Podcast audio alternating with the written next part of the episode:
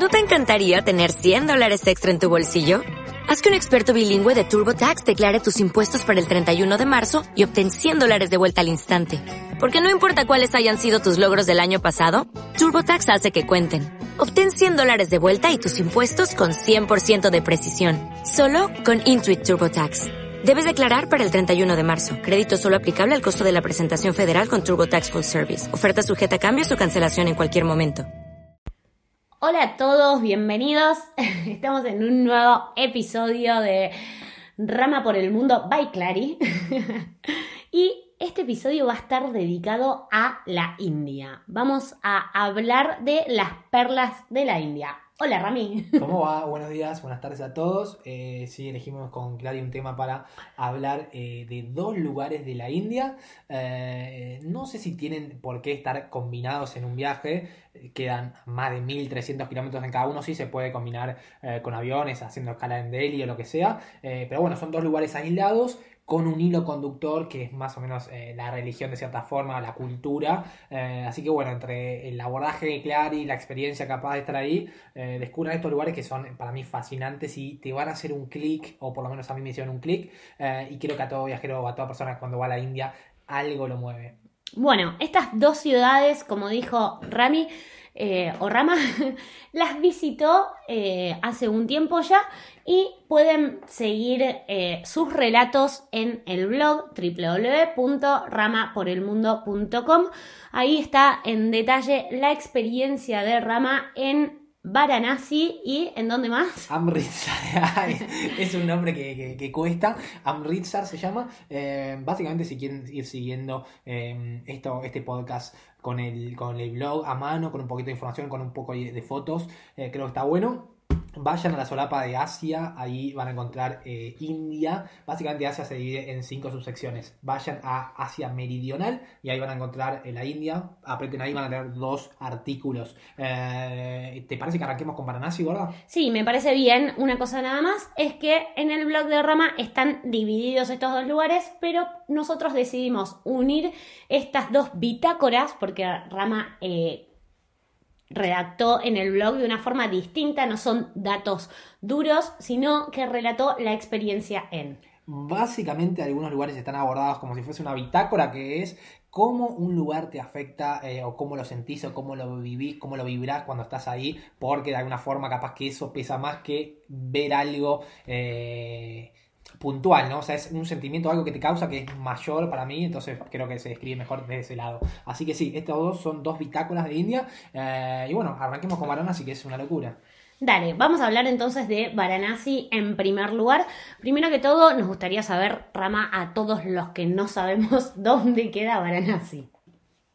Eh, Varanasi es básicamente em, un pueblo, una ciudad, también se la conoce como Benares, eh, ubicada en el norte de India, no tan al norte como, como Amritsar, pero sí más que, más que nada lo que sería eh, noreste. Eh, así que sí, está dominada por un río muy importante y nada, vamos a, seguir. Bueno, lo que tiene de particular esta ciudad es el choque, digamos, cultural fuerte de cualquier persona que no es budista o, perdón, de la religión del hindú, porque em, lo que tiene es una capital religiosa, ¿verdad?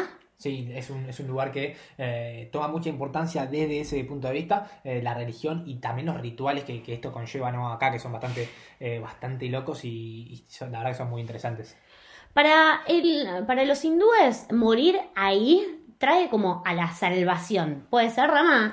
Sí, sí, es, es raro. Em, básicamente se considera a Varanasi como la ciudad de Shiva, que es uno de los tres dioses, se considera como el destructor.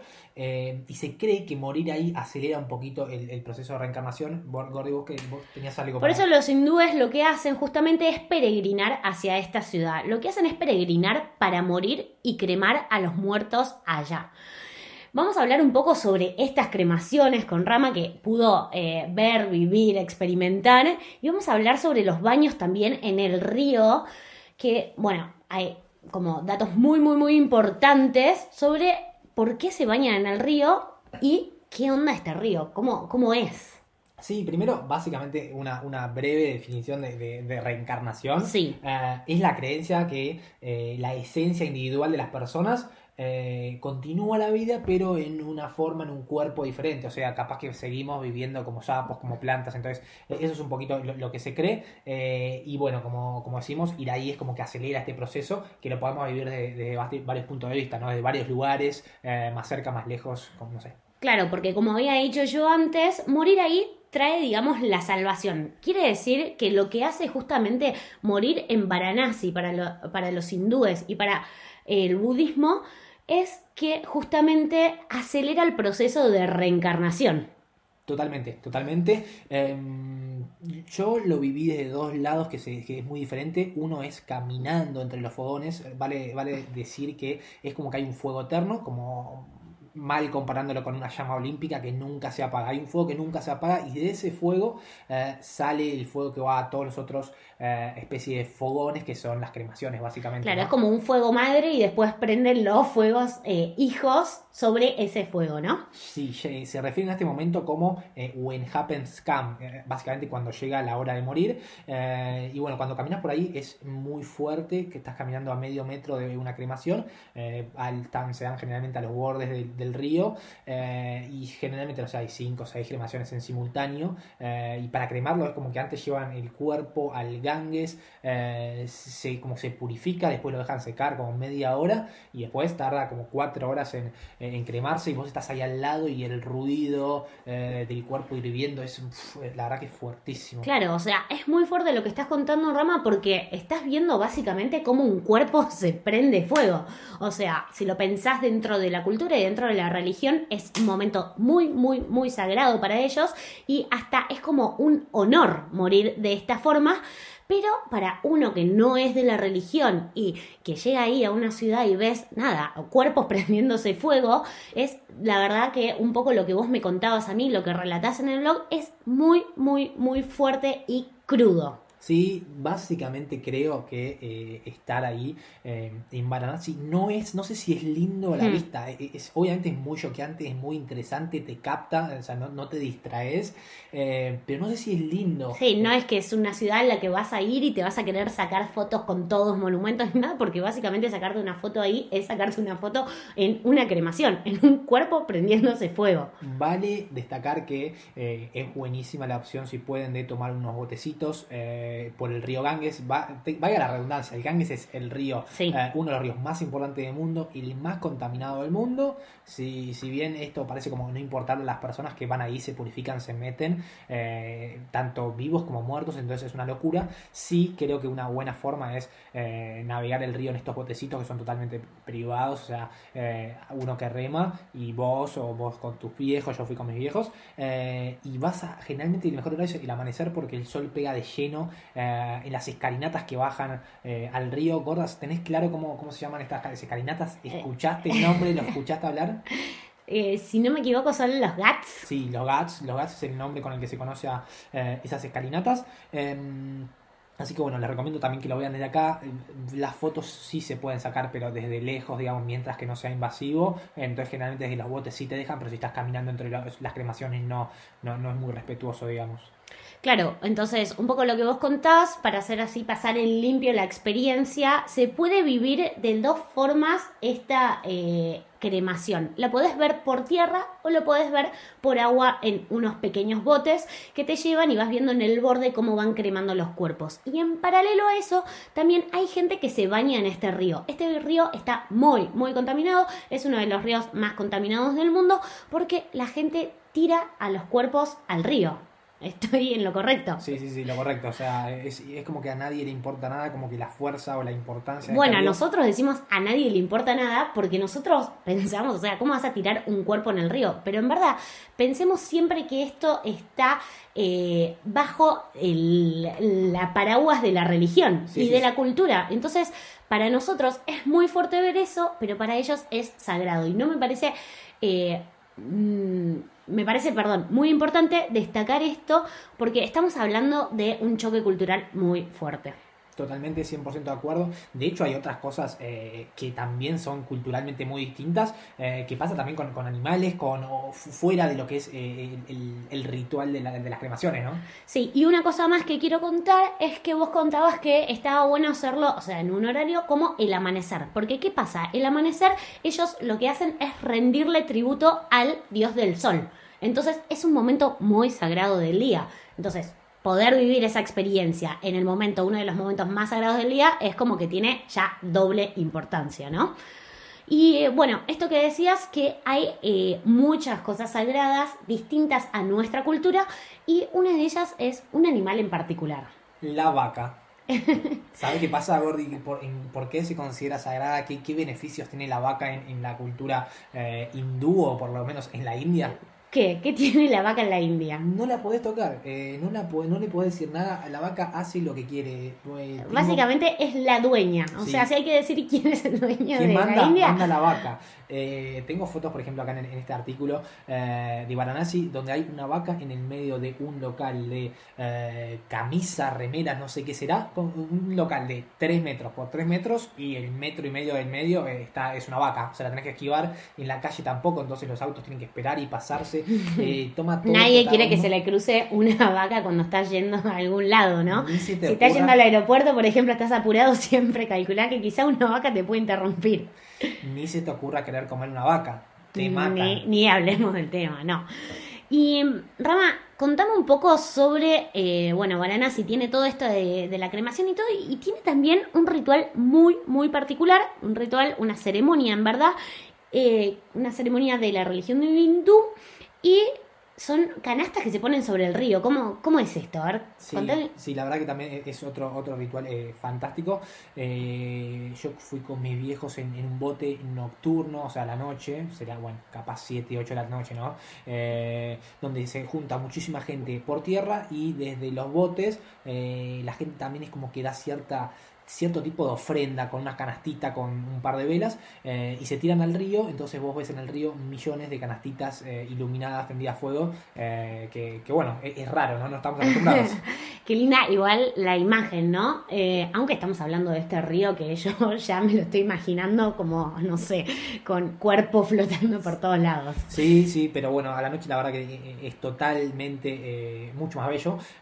Así que sí, creo que eso es. Y Gordy, vos estudiaste un poquito, leíste algo de cómo es este ritual, eh, ¿sabes? Eh, Sé que algo, algo tenés ahí escondido. Eh, sé poco, no puedo hablar mucho, pero sé que es una ceremonia hinduista y que lo que hacen justamente a través de esta ceremonia es decirle gracias a la diosa Ganges. Y se hace justamente en el atardecer, como vos estabas contando, porque lo que hacen justamente es finalizar el día. Por eso lo hacen durante la tarde. Y un dato curioso, esta ceremonia se lleva a cabo por cinco personas que serían como sacerdotes. ¿Por qué son cinco? Son cinco porque representan la tierra, el fuego, el agua, el cielo y el alma. Muy bien, muy bien, muy bien eso. Eh, bueno, perfecto, esa entonces es un poquito la, la- la explicación de, de- de lo que pasaba ahí. Sí. Eh, y bueno, eso es un poquito más o menos la experiencia de Varanasi, creo así, eh, a, a- a grandes rasgos y, y- y rápido, ¿no? Así para hacer viñetas de esto, entonces hablamos sobre la cremación en Varanasi, sobre bañarse en el río en Varanasi y las canastas sobre el río donde rinden ofrendas a su diosa y uno de paso si quiere pedirle algo al universo pone su canasta y lo lanza al mundo. Y bueno, para cerrar un poco esta parte de Varanasi, eh, me gustaría, Rama, que nos leas un poquito de esta experiencia que contaste en tu blog. Eh, no sé si qué te parece a vos. ¿Querés que te lea un párrafo? Bueno, dale. La conclusión.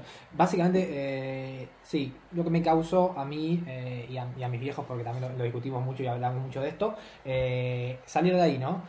Si salís de Varanasi, salís empapado de cultura. Te pegan cachetazo tras cachetazo, sopapo tras sopapo. Dos mundos en un mismo mundo. Otra, pero absolutamente otra realidad. Por ahí no dejes de mirar lo que tus ojos no quieren ver. Míralo, que de algo te va a servir. Muy probablemente uno se deje de quejar de las mil y un huevadas que nos quejamos día a día. Cuando no quieras estudiar, vas a agradecer que aunque sea tuviste la chance. Cuando no ande el semáforo de Maipú y San Martín, vas a pensar en ellos que directamente ni los tienen. Cuando te choquen, te vas a acordar de ellos que chocan varias veces al día. Cuando no te guste la comida, vas a pensar en ellos que no comen hace un par de días. Cuando te duela la gamba, vas a enaltecer a aquellos que se arrastraban por la calle porque no podían caminar. Qué loco que es estar en la India, no puedes ir a la India y no pasar por Varanasi porque Varanasi es la India. Bueno, muy, muy, muy, muy, muy lindo lo que escribiste, Rami. Eh, la verdad, muy zarpado. Y me parece que en este párrafo que elegiste para como cerrar la ciudad, eh, queda súper plasmado el choque cultural, ¿no?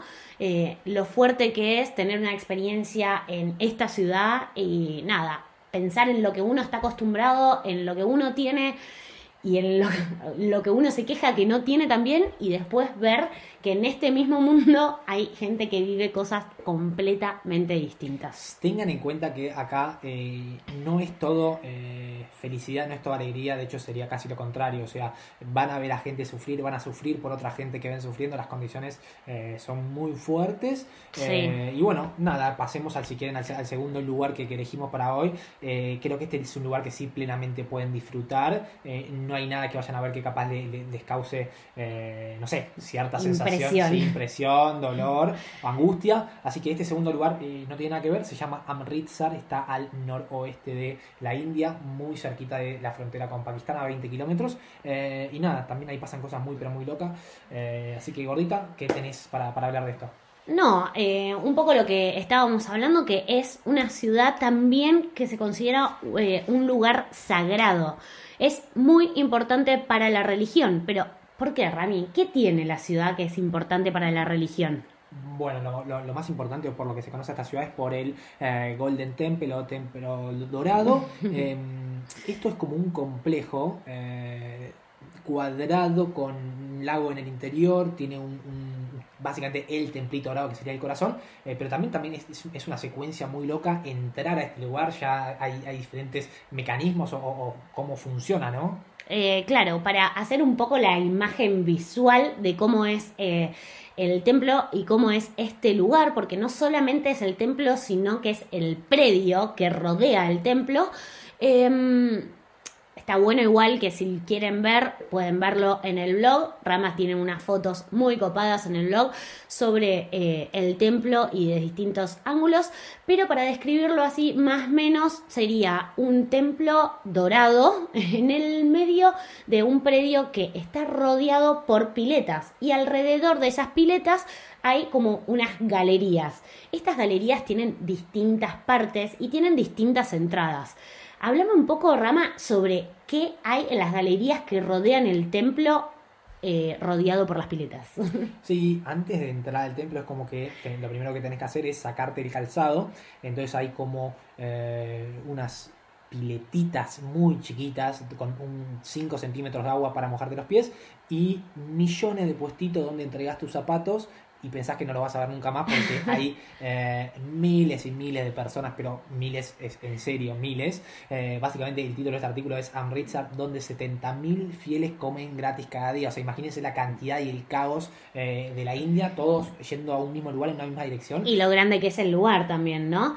Y bueno, esto que contabas un poco de los zapatos, que me dio un poco de gracia, sabes que mi imagen se me vino a mí como en el bowling, que vos das tus zapatos y te los dan por otro, ¿no? Solo que en este caso no te dan nada, entras completamente descalzo. Entras descalzo, eh, así como en un bowling verás 40 cajitas donde ponen un par de zapatos. Acá ves miles de millones y vos decís, oh, cómo me gustaban las zapatillas. Medio que las entregás, no, sabes si volverán. Totalmente. Para, y contame un poco ¿Puede entrar cualquier persona? Em, ¿Cómo tenés que hacer para entrar? ¿Qué, ¿Qué, onda? Sí, creo que... Ah, una cosa que creo que ya dijiste, pero que quiero rescatar, es que eh, tiene muchas, muchas entradas. No es que hay una sola, sino que puedes entrar de distintos puntos eh, al, al predio totalmente. Em, y sí, como vos dijiste, no sé si todo el mundo, creo, creo que sí, creo que no hay ninguna restricción. Nosotros pudimos entrar eh, sin, sin, ser eh, practicante de, la religión ni nada. Bueno, eso es algo muy zarpado ya que pase, ¿no? Igual, o sea, ¿qué onda? ¿Puedes entrar de cualquier forma? Sabemos que te sacas los zapatos, pero. Te sacas los zapatos, eh, te cubrís la cabeza con ah. como una especie de panuero que te dan. Eh, la mujer se tapa los hombros, creo que también las, rodillas. y, y, el pelo también, las mujeres. Y el pelo también. Y, pero la gente ahí es muy amigable, muy curiosa, te, te, ven como raro porque no hay muchos turistas, eh, nos sacamos fotos juntos, es, es toda una, eh, una sensación, ¿no? No, ¿no? no están muy acostumbrados, es el interior también de la India, ¿no? Claro, y está bueno eso que decís porque uno siendo turista se saca fotos con, con la gente, o sea, como que medio que es al revés. Eh, bueno, y entonces hablemos un poco sobre la distribución del predio, ¿no? Hablamos de que el templo estaba en el medio, rodeado por piletas, y aparte tenías las galerías que había muchas cosas, y entre una de esas cosas que vos me contaste hay un comedor hay un comedor que funciona como voluntario, medio a, voluntad. La gente eh, se ofrece y cocina, pero cocina, imagínense, en esas escalas, ¿no? Tienen eh, carros enteros como si fuesen seis eh, carritos de supermercado nuestros, solo de platos, después solo otro de tenedores, o sea, es una escala tremenda. Claro, porque dijiste que 70.000 personas se... Comen ahí por día. Alimentaban por día. Gratis, de manera gratuita. Eh, siempre, básicamente, tenés que dar una mano, después vos comes ahí y después lavas los platos, no sé. o sea, que vos siendo turista también comes ahí. Nosotros no tuvimos la oportunidad de meternos justo ahí de lleno. Eh, no sabíamos, pero si, si estaba bien visto, si era capaz que tenés que dejar para el, el que tiene, está más complicado para comer. No la verdad que no averiguamos y por Está muy bien, no, igual. no nos quisimos meter, eh, pero sí vimos un poco eh, y la verdad que es tremendo. Eh, creo que sin duda si se pueden asomar al comedor, comer. Me gustaría, creo que si volvería, comería, lavaría los platos y, también vería cómo, cómo es de ese lado, ¿no? Bueno, Ra, y contame un poco sobre, o sea, esto es un templo, por ende hay un momento en el que van a tener que rezar, se reza, todos rezan, vos siendo turista puedes estar en ese momento. Eh, ¿cómo, ¿Cómo es el, la experiencia? Sí, a lo último del día, cuando baja el sol, yo les recomiendo que pasen todo el día ahí. No, van a tener que hacer nada de eso, creo que es pasar un día y mirar eh, el agua y la gente, cosas que hace, que, que, no van a, llamar la atención. Sí. Em, y a la noche, ya todo, todo oscuro, se ilumina muy bien el lugar, el templo dorado resalta muchísimo más. Y llega, en algún momento es como que bajan unas voces de unos altoparlantes eh, invitando a orar, nos imaginamos, no, se entiende nada, eh, entonces la gente de repente se para toda, entonces todos parados mirando para un lugar, después todos arrodillados con la cabeza del piso y bueno, sabes si tenés que hacer eso, si no tenés que hacer eso, no, no, no estás muy cómodo, pero tampoco en ningún momento te hacen sentir incómodo. Claro, y tampoco es que te echan, o sea, vos podés ser parte como no de esto y obviamente siempre con mucho respeto, entendiendo que es un momento para ellos súper, hiper, mega sagrado y que, bueno, podés vivir eso estando adentro, que es muy difícil en otro tipo de religiones y en otros lugares. Sí, básicamente te metes de lleno en, ese, en ese ritual de ellos. De hecho, hay algo muy particular también que es que pasa antes de, de esto, que es cuando cierra el día, que es cómo limpian o, cómo se ponen a limpiar estas galerías, eh, que no sabes lo que es, eh, es como bajan instrucciones que no entendés nada. También estás invitado a participar sin entender nada, entonces tampoco sabes si involucrarte o no. Como que de repente vienen y te tiran, no sé, te dan una escoba y vos tenés que empezar a barrer, no sé, ya fue. Sí, es algo así, eh, es como que de repente gritan algo, todos se paran del lado de las galerías más cerca del agua, sobre unos gats que hay que se meten en el agua, ahí también hay gente que se, que se bendice. Recordemos que gats son escalones, ¿no? Escaleras. Escalinatas que llegan hasta abajo del agua, o sea, te puedes meter y así. Y cuestión que te dan miles de baldes vacíos, vos con ese balde vacío lo que tendrías que hacer es meterlo abajo del agua, llenar agua y eh, tirar a la galería. Ya antes se levantan las alfombras, alfombras se eh, tira todo agua, después pasa como un ejército de, eh, de personas con secadores, van secando ese agua, la tiran de vuelta al agua, eh, a lo que sería el lago, y después se secan todo y ponen las alfombras. En cinco minutos barren mil metros, que no sabes, queda lustradito, y después está esa gente que sigue peregrinándose en el agua y tomando ese agua que recién fue barrida. Entonces es como una mezcla también muy rara. Bueno, bueno, una mezcla un poco fuerte.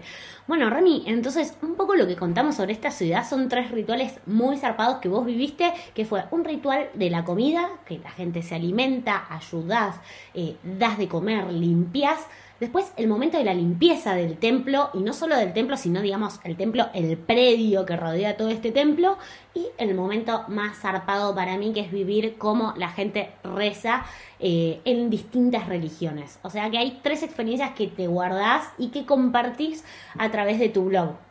Totalmente, eh, están los artículos, acuérdense, en la solapita de India Meridional.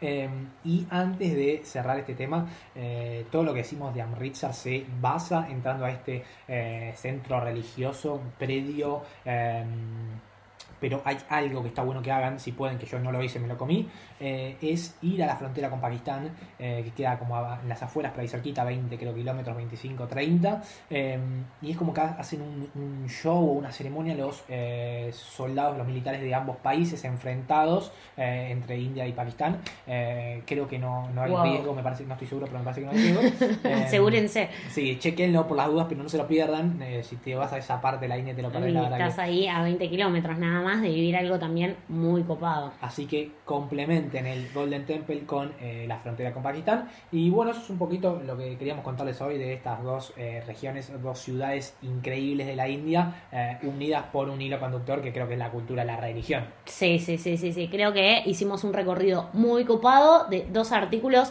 de Rama por el Mundo. Y bueno, nada, comentamos un poco sobre curiosidades, sobre cultura, sobre religión, algunos datos que teníamos nosotros a mano que quisimos compartir, que buscamos, que investigamos y que queríamos difundir. Bueno, hasta la próxima amigos, no sabremos con qué seguimos, pero ojalá les interese. hasta luego.